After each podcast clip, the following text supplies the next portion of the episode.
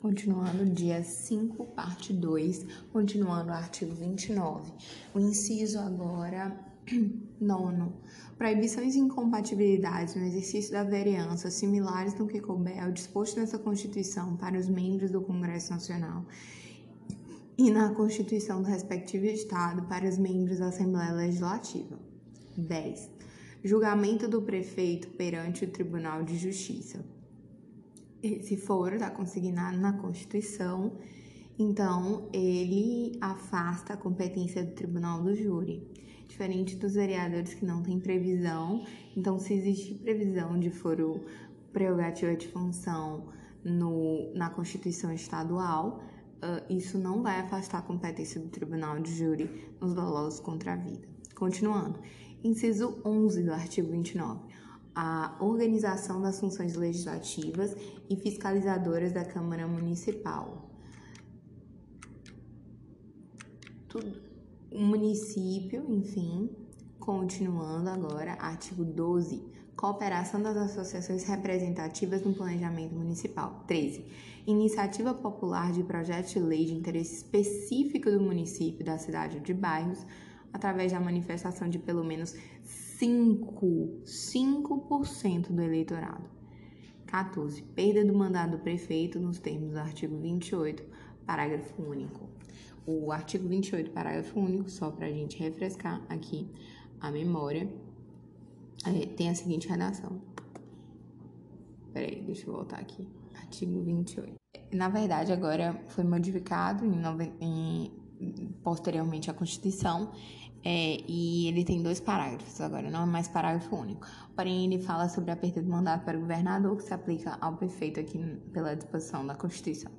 Parágrafo 1º, perderá o mandato para o governador, o prefeito, que assumir outro cargo ou função na administração pública, direta ou indireta, ressalvado a posse em virtude de concurso público e observado 38.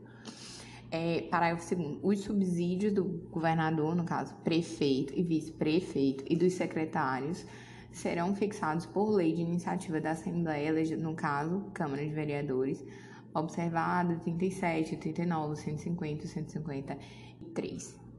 Agora, artigo 29A. O total das despesas do Poder Legislativo Municipal, incluídos os subsídios de vereadores,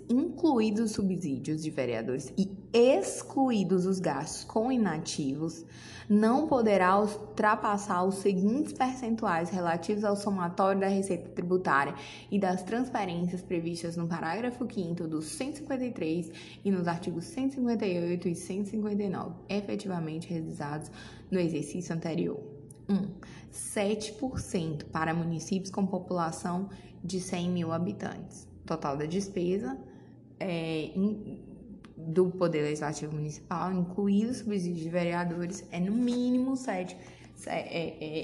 No caso da população mínima máxima de até 100 mil habitantes, é de 7% para municípios com população de 100 mil habitantes, 6% para municípios com população entre 100 mil e 300 mil habitantes, 5% para municípios com população entre 300 mil e 500 mil habitantes, 4,5% 10% para municípios com população entre 500 e 1 mil habitantes e 3 milhões de habitantes. 4% para municípios com população entre 3 milhões de habitantes e 8 milhões de habitantes.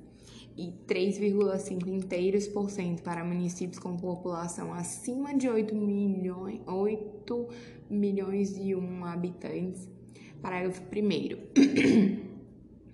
A Câmara Municipal não gastará mais de 70% de sua receita com folha de pagamento, incluindo o gasto com subsídio de vereadores. Ou seja, de tudo que a Câmara pode receber, que no artigo anterior a gente viu que é 7% da receita, né? Desse valor que ele recebe, ele ainda tem que gastar no máximo 70% com gasto com pessoal. E não é só os outros funcionários da Assembleia Legislativa, tem que incluir também os vereadores. Parágrafo 2º. Constitui crime de responsabilidade do prefeito municipal efetuar repasse que supere os limites definidos nesse artigo. 2. Não enviar o repasse até 20 dias de cada mês. Ou 3. Enviá-lo a menor em relação à proporção fixada na lei orçamentária. Parágrafo 3º. Constitui crime de responsabilidade do presidente da Câmara Municipal o desrespeito ao parágrafo 1º, que é, ou seja, gastar mais de 70% da receita com folha de pagamento, incluídos subsídios dos vereadores.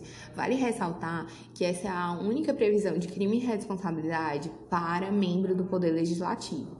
Via de regra, quem comete crime de responsabilidade, o sujeito próprio para poder cometer esse crime de responsabilidade são os membros do executivo. Mas essa previsão aqui do 29 imputa também ao presidente da Câmara Municipal. Artigo 30. Compete aos municípios legislar sobre assuntos de interesse local. 2. Suplementar a legislação federal e a estadual no que couber. 3. Instituir e arrecadar tributos de sua competência, bem como aplicar suas rendas sem prejuízo da obrigatoriedade e de prestar contas e publicar os balancetes nos prazos fixados em lei. 4. Criar, organizar e suprimir distritos observada a legislação estadual. 5. Organizar e prestar diretamente sobre regime de concessão ou permissão os serviços públicos de interesse local, incluído de transporte coletivo, que tem caráter essencial. 6. Manter, com a cooperação técnica e financeira da União e do Estado, programas de educação infantil e de ensino fundamental. 7. Prestar, com a cooperação técnica e financeira da União e do Estado, serviços de atendimento à saúde da população. 8. Promover, no que couber, adequado ordenamento territorial mediante planejamento e controle de uso do parcelamento e da ocupação do solo urbano. 9. Promover a proteção do patrimônio histórico cultural local, observada a legislação e a ação fiscalizadora federal e estadual. Artigo 31. A fiscalização do município será exercida pelo Poder Legislativo Municipal, mediante controle externo e pelos sistemas de controle interno do Poder Executivo Municipal, na forma da lei. Parágrafo 1º. O controle externo da Câmara Municipal será exercido com auxílio do Tribunal de Contas dos Estados ou do município ou dos conselhos ou tribunais de contas do município onde houver. Parágrafo 2º. O parecer prévio emitido pelo órgão competente sobre as contas que o prefeito deve anualmente prestar só deixará de prevalecer por decisão de 2/3 dos membros da Câmara Municipal. Parágrafo 3º. As contas dos municípios ficarão durante 70 dias anualmente à disposição de qualquer contribuinte para exame e apreciação, o qual poderá questionar-lhes a legitimidade nos termos da lei. Parágrafo 4º. É vedada a criação de tribunais, conselhos ou órgãos de conta municipais. Evidências importantes sobre o TCE, já que a gente está falando aqui de Tribunal de Contas do município. Por exemplo, é inconstitucional, o STF decidiu que é inconstitucional a lei estadual ou emenda à Constituição do Estado de iniciativa parlamentar que trate sobre a organização ou funcionamento do TCE. Trata-se de prerrogativa que decorre da independência e autonomia asseguradas às Cortes de Contas. Assim, a inobservância de regra constitucional de iniciativa legislativa reservada aos tribunais de contas acarreta a inconstitucionalidade formal da norma resultante. A emenda à Constituição Estadual não constitui meio apto para contornar a cláusula de iniciativa reservada que se impõe no texto original da Constituição. A Constituição Federal não proíbe a extinção dos tribunais de contas, STF Plenário ADI 5763.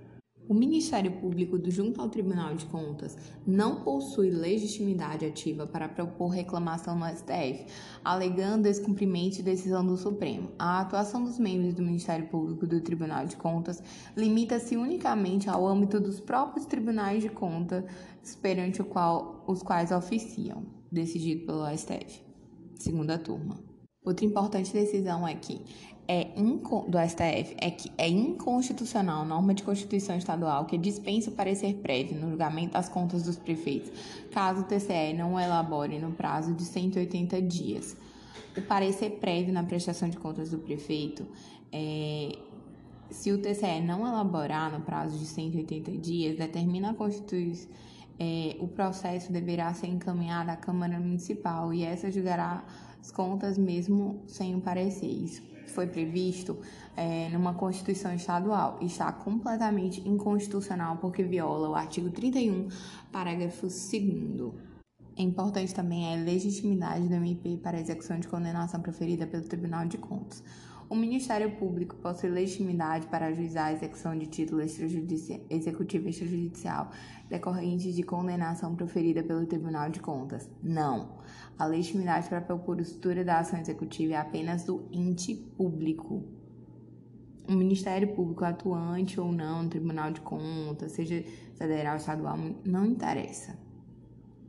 Outra coisa, importante decisão do STF pelo plenário da ADI 1963. É inconstitucional norma de Constituição Estadual que preveja competência às câmaras municipais o julgamento das contas de seus presidentes. A CF 88 somente autoriza que as câmaras municipais julguem as contas dos prefeitos. No caso das contas dos presidentes das câmaras de vereadores, essas devem ser julgadas pelo Tribunal de Contas. Outra decisão importante aqui do STF, do STJ, aliás, em RESP 1390993 do Rio de Janeiro, diz assim: consoante a orientação jurisprudencial predominante nessa corte, não se aplica à Lei 6830, que é a Lei de Execução Fiscal, a execução de decisão condenatória do Tribunal de Contas da União, quando não houver inscrição em dívida ativa. Tais decisões já são títulos executivos extrajudiciais, de modo que prescindem da emissão de CDA, certidão de dívida ativa, o que determina a adoção do rito do CPC, quando o administrador discricionariamente opta pela não inscrição. O recurso especial provido para determinar que a execução prossiga nos moldes do CPC. Finalizando, só relembrando aqui, o parágrafo 2º do artigo 31 fala que o parecer prévio emitido pelo órgão competente sobre as contas que o prefeito deve anualmente prestar só deixará de prevalecer com decisão de 2/3 dos membros da Câmara Municipal. Parágrafo 3º, as contas dos municípios ficarão durante 70 dias anualmente à disposição de qualquer contribuinte para exame e apreciação, o qual poderá questionar a legitimidade dos termos da lei. Parágrafo 4º, é vedada a criação de tribunais de conselhos ou órgãos de contas municipais. Entenda que, como já foi dito, a jurisprudência entende que pode haver a extinção, mas não pode haver a criação de novos tribunais de contas municipais. No caso, é isso. Bora lá. Dia 5, parte 3. Capítulo 5 do Distrito Federal e dos Territórios, seção 1 do Distrito Federal. Artigo 32. O Distrito Federal, vedada sua divisão em municípios, reger-se-á por lei orgânica votada em 2 turnos, com interstício mínimo de 10 dias e aprovada por 2/3 da Câmara Legislativa, que a promulgará, atendidos os princípios estabelecidos nessa Constituição. Parágrafo 1º. Ao Distrito Federal são atribuídas as competências legislativas reservadas aos estados e municípios. Parágrafo 2º.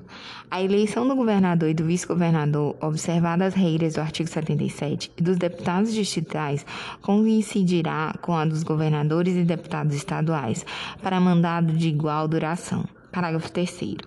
Aos deputados distritais e à Câmara Legislativa aplica-se o disposto no artigo 27. Parágrafo 4º. Lei federal disporá sobre a utilização pelo governo do Distrito Federal, das polícias civil e militar e do Corpo de Bombeiros Militar. Seção 2 dos Territórios. Artigo 33. A lei disporá sobre a organização administrativa e judiciária dos territórios. Parágrafo 1º. Os territórios poderão ser divididos em municípios, aos quais se aplica no que couber o disposto no capítulo 4 desse título. Parágrafo 2º. As contas do governo do território serão submetidas ao Congresso Nacional com parecer prévio do Tribunal de Contas da União. Parágrafo 3º. Nos territórios federais com mais de 100 mil habitantes, além do governador nomeado na forma dessa Constituição, haverá órgãos judiciários de primeira e segunda instância, membros do Ministério Público e defensores públicos federais. A lei disporá sobre as eleições para a Câmara Territorial e sua competência deliberativa.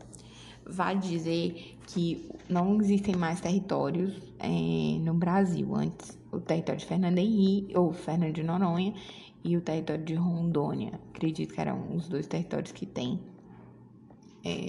Eu acho que talvez Amapá, não me lembro ao certo.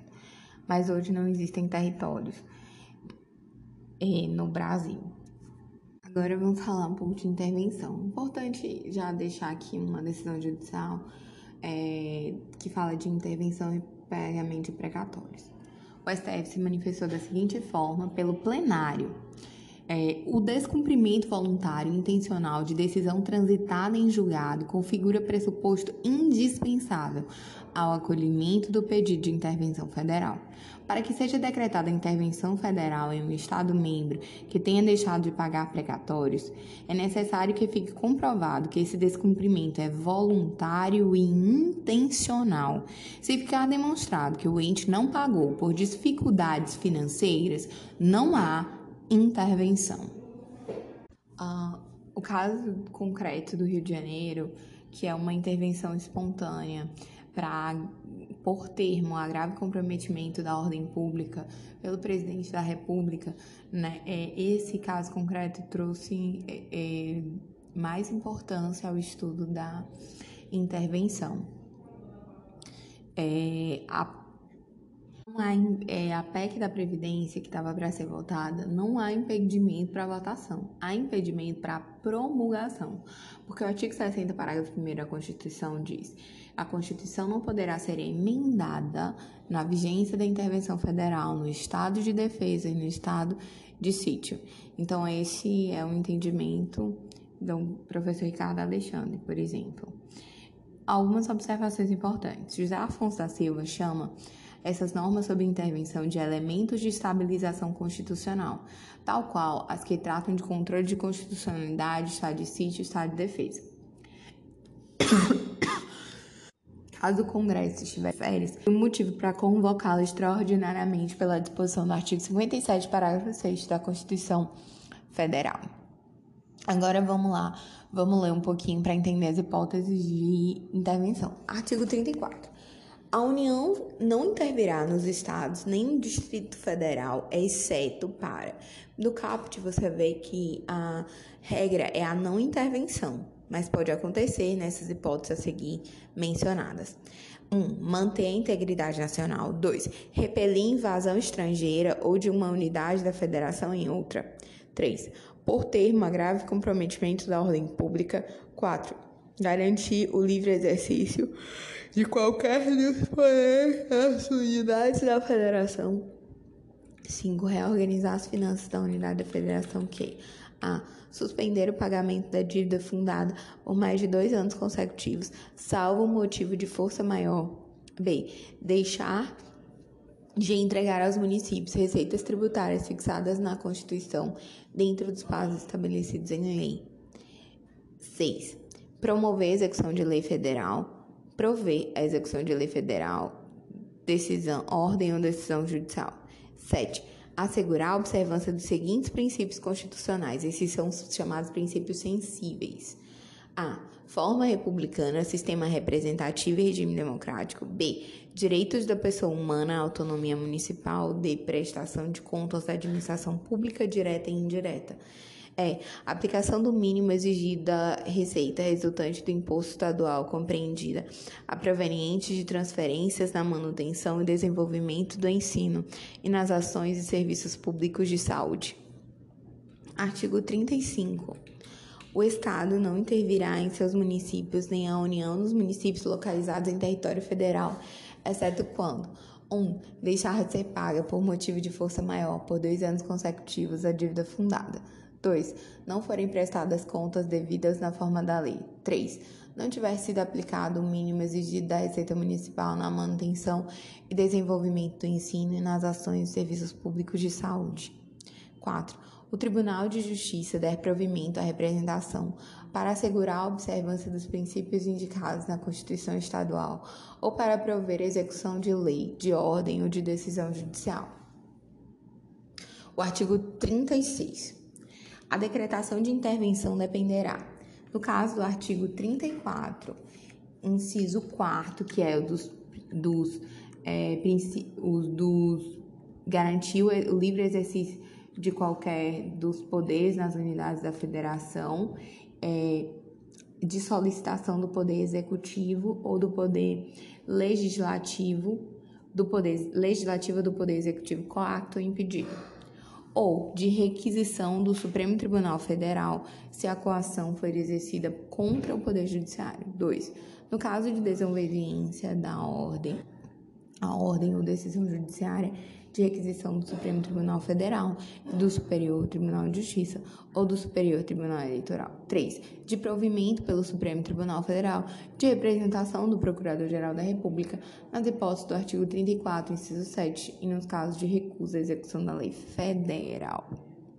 No 34, inciso 7, que ele fala que necessita de provimento do Supremo Tribunal de representação do PGR, ou do PGJ, no caso, se você guardar a simetria, no caso do 35, no caso do 34, parágrafo 7, que é dos princípios sensíveis, mas essa hipótese não tem para os estados, né, no caso. Parágrafo 1º, não tem previsão espécie para os estados, né.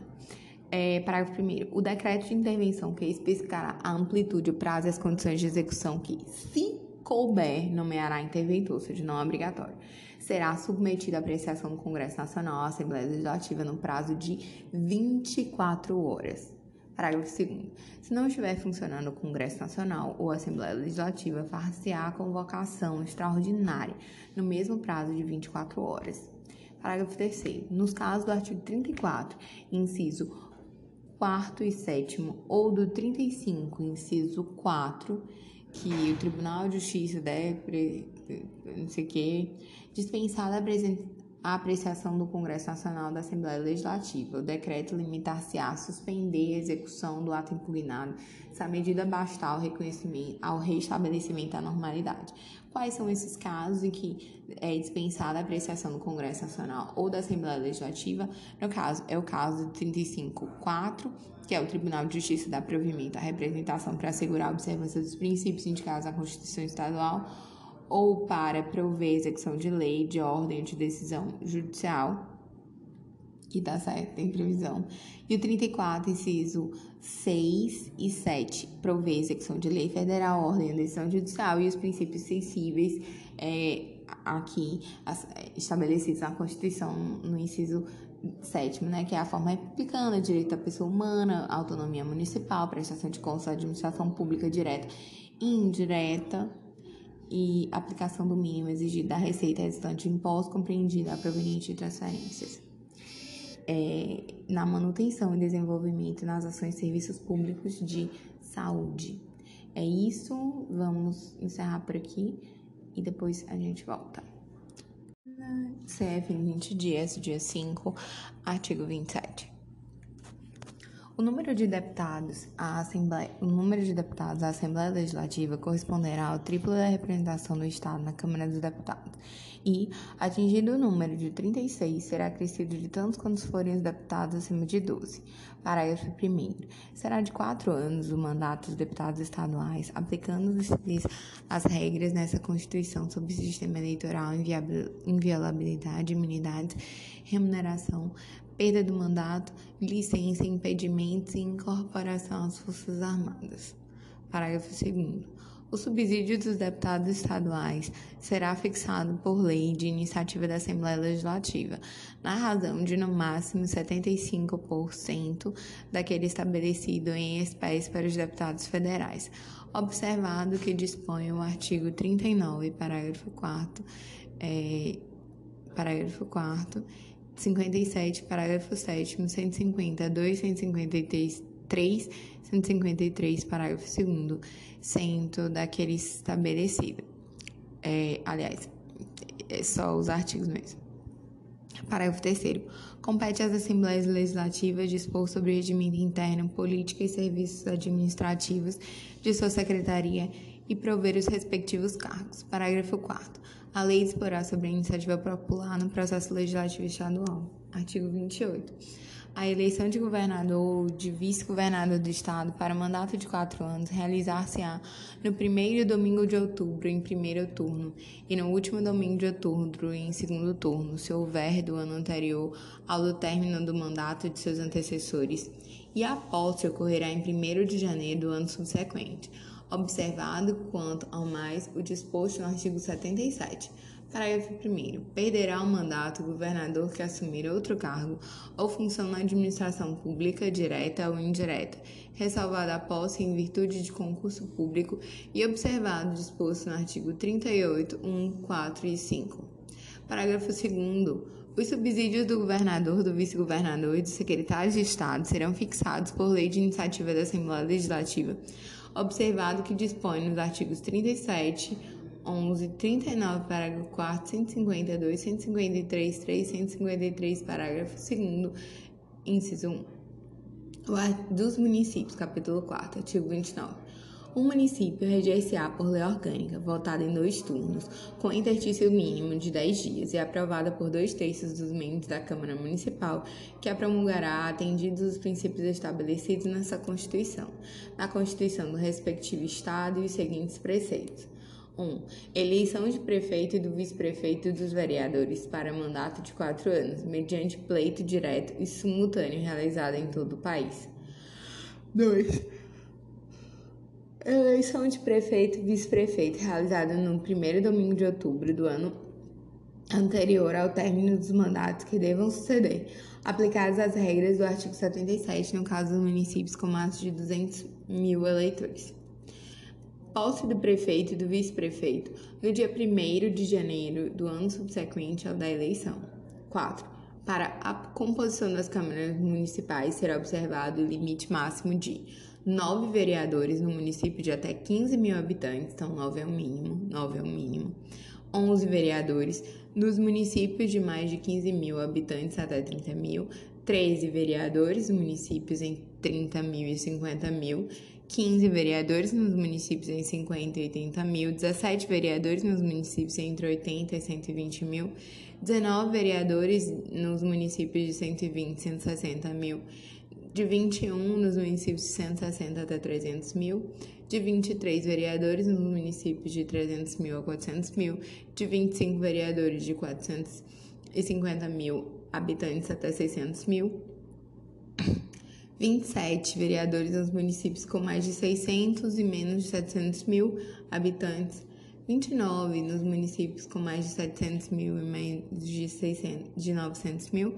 31 entre 900 e 1 milhão e 50, 33 vereadores nos municípios com mais de 1 milhão e 50 mil habitantes até 1 milhão e 200 habitantes, 35 nos municípios com mais de 1 milhão de habitantes até 1 milhão e 350 mil, 37 vereadores nos municípios de entre 1 milhão e 350 e 1 milhão e 500 mil habitantes, 39 vereadores nos municípios com 1 milhão e 500 mil habitantes até 1 milhão e 800 mil, 41 vereadores nos municípios com mais de 1 milhão e 800 mil habitantes e de até 2.400 habitantes, 41 vereadores nos municípios de 1 milhão e 800 mil até 2 milhões e 400 mil, 43 vereadores nos municípios de 2 milhões e 400 até 3 milhões, 45 nos de 3 milhões até 4 milhões, 47 vereadores nos municípios de 4 milhões até 5 milhões de habitantes, 49 vereadores nos municípios de 5 milhões até 6 milhões de habitantes, 51 vereadores no município de 6 milhões de habitantes até 7 milhões, 53 vereadores nos municípios de 7 milhões até 8 milhões, 55, que é o limite máximo de vereadores, nos municípios de mais de 8 milhões de habitantes, caso São Paulo. Inciso 5. Subsídios do prefeito, do vice-prefeito e dos secretários municipais fixados por lei de iniciativa da Câmara Municipal, observado que dispõe o artigo 37, 11, 39, parágrafo 4º, 152, 153, 3, 153, parágrafo 2º, 1. 6. O subsídio dos vereadores será fixado pelas respectivas câmaras municipais em cada legislatura, parágrafo subsequente, observado que dispõe essa Constituição, observados os critérios estabelecidos na respectiva lei orgânica e os seguintes limites máximos. Em municípios de até 10 mil habitantes, o subsídio máximo de vereadores corresponderá a 20% do subsídio de deputados estaduais. Em municípios de 10 mil a 50 mil habitantes, o subsídio máximo de vereadores corresponderá a 30% do subsídio dos deputados estaduais. Em municípios com 50 mil a 100 mil habitantes, o subsídio dos vereadores corresponderá a 40% do subsídio dos deputados estaduais. Em municípios com 100 mil a 1 milhão e 300 mil habitantes, o subsídio máximo dos vereadores corresponderá a 50% do subsídio dos deputados estaduais. Em municípios de 300 mil e 1 a 500 mil habitantes, o subsídio máximo dos vereadores corresponderá a 60% do subsídio dos deputados estaduais. Em municípios com mais de 500 mil habitantes, o subsídio máximo dos vereadores corresponderá a 75% dos subsídios dos deputados estaduais. Então, o limite mínimo para os municípios até 10 mil habitantes, aliás, o limite máximo para os municípios de até 10 mil habitantes do subsídio dos vereadores é 20%. Para os municípios com mais de 500 mil habitantes, o subsídio máximo é 75%. Então, tem um limite aí de subsídio, de teto de subsídio entre 20% até 75% nos municípios grandes. 7. O total da despesa com remuneração de vereadores não poderá ultrapassar um montante de 5% da receita do município. Ou seja, 5% da receita total do município poderá ser usado com remuneração de vereadores. Respeitado também o teto em comparação com os deputados estaduais, no caso, 20% de até 10 mil habitantes e 75% nos de mais de 500 mil habitantes. 8. Inviolabilidade dos vereadores por suas opiniões, palavras, votos no exercício do mandato na circunscrição do município. Vale dizer que essa imunidade dos vereadores ela é diferente, ela é distinta em relação aos deputados federais e estaduais. O STF, no plenário, no RE 60.00063, definiu que, nos limites da circunscrição do município e havendo pertinência temática com o exercício do mandato, garante-se imunidade ao vereador. Então, ela é bem mais restrita, né? Os deputados estaduais, na Constituição, ela determina que eles possuem as mesmas imunidades que os parlamentares federais, ou seja, eles gozam tanto de imunidade material como imunidade formal. Já os vereadores, eles gozam de inviolabilidade por suas opiniões, palavras e votos, no exercício do mandato e na circunscrição do município.